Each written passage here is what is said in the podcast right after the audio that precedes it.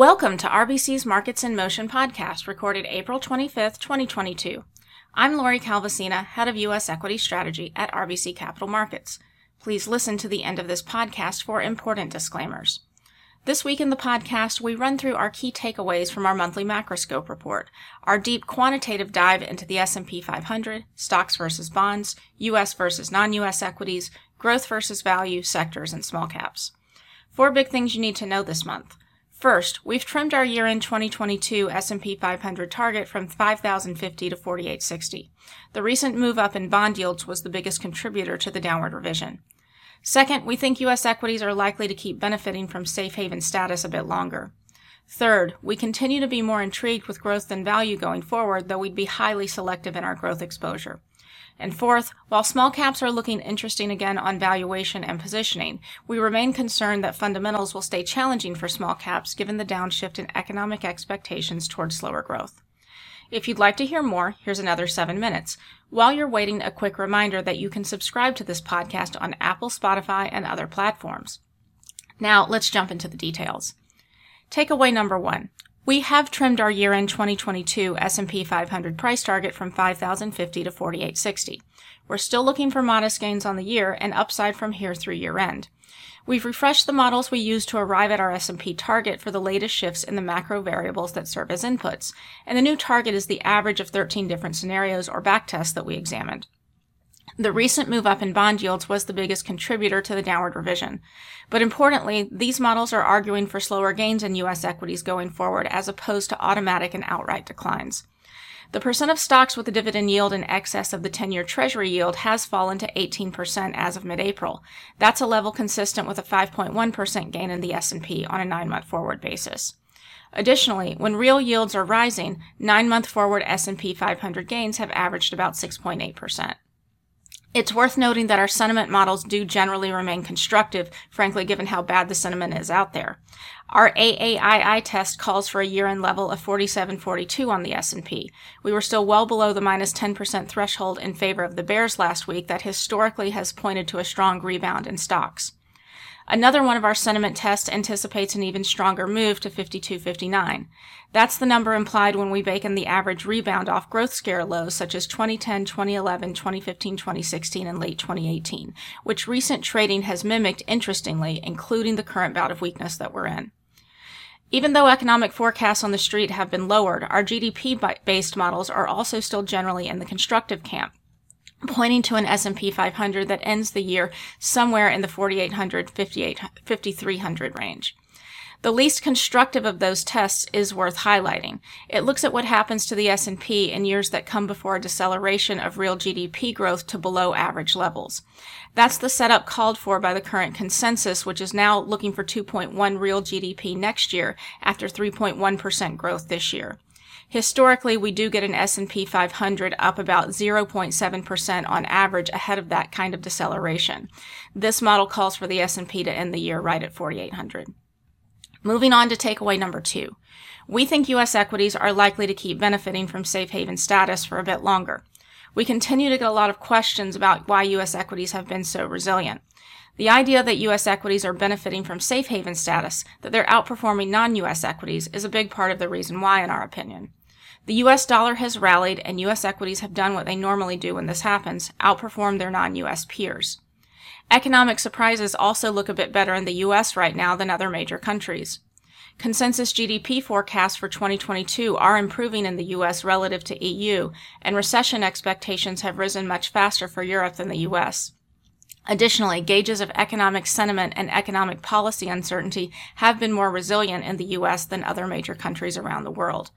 For now, the Russia-Ukraine war, as well as COVID, which is hitting China hard, are being viewed by equity market participants as having fewer reverberations in the U S, and for now, all of this is overriding the expensive relative valuation profile of the U S. Moving on to takeaway number three, we continue to be more intrigued with growth than value going forward. In mid-March, the growth trade started to outperform value in a trade that lasted through early April when value took the reins again. And right now, the relative ratio between growth and value is right back where it was when it inflected in mid-March. From a bigger picture, longer-term perspective, four things keep us in the growth camp. First, when U S equities are outperforming non-U S equities, growth does tend to beat value within the U S. Second, value typically outperforms ahead of first Fed rate hikes, but growth tends to take leadership back during the hiking cycle. Third, value typically outperforms when the economy is running above average, but growth tends to take back leadership when the economy is running below average, as consensus expectations have started to anticipate for twenty twenty-three and twenty twenty-four. And fourth, growth is higher quality than value on a quantitative basis, a factor that tends to outperform over time and when uncertainty is high and rising. There are a few other tactical indicators we're watching on the growth value trade that are also keeping us in the growth camp. To start with, NASDAQ futures positioning among asset managers has been recovering after hitting twenty twenty to twenty twenty-one lows, suggesting to us that growth got oversold earlier this year. Second, E T F flows are starting to fade for value while improving for growth. Third, growth is starting to look slightly attractive again on versus value on normalized P Es and cash flow multiples. Fourth, the growth value relative P E has returned to pre-pandemic levels. And fifth, the compression in the growth value relative forward P E does tend to move in sync with the relative long-term earnings growth expectations of the two style segments. That was a gap that had been narrowing, but now appears to be stabilizing. Additionally, the rate of upward earnings estimate revision trend slightly favors value over growth at the moment, but less so than recent moment, months. This suggests to us that the current reporting season could be an important, important turning point for this trade. I'll wrap up with some thoughts on small cap. While small caps are looking interesting again in certain respects, we do remain concerned that fundamentals will stay challenging for them. Small caps have been trading sideways relative to large caps since late January. And longer-term investors might want to consider getting more neutral than underweight this part of the market. That being said, we think it's too early to go overweight the small-cap space. As for the areas where the setup for small-cap has improved, sell-side ratings are on the rise for the Russell two thousand relative to mega-caps, and small-cap futures positioning among asset managers does appear to have bottomed after hitting twenty sixteen lows on a dollar value basis and twenty twenty lows on number of contracts basis. Additionally, the Russell two thousand's weighted median forward P E multiple has dipped slightly below its long-term average again. That's similar to what we saw in early twenty twenty when small caps briefly got cheap. What's holding us back from wanting to move to an overweight on small caps? On earnings, we continue to see evidence that small caps are having a tougher time managing through margin pressures. The rate of upward earnings estimate revisions has been far weaker for the Russell two thousand than the S and P five hundred.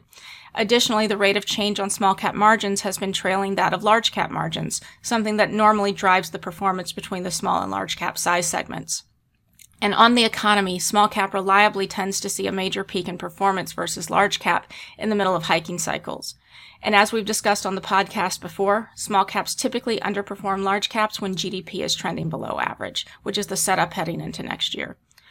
Small caps also tend to lag when I S M manufacturing is falling, another condition in place, when small business optimism is waning, something else we've been seeing lately, and when high yield credit spreads are widening, something that just seems to be getting started. That's all for now. We appreciate your patience as this podcast was a little longer than usual this week. We just had a lot to say. Please reach out to your R B C representative with any questions and be sure to check out our sister podcast, R B C's Industries in Motion, for thoughts on specific sectors from R B C's team of equity analysts. This content is based on information available at the time it was recorded and is for informational purposes only. It is not an offer to buy or sell or a solicitation, and no recommendations are implied. It is outside the scope of this communication to consider whether it is suitable for you and your financial objectives.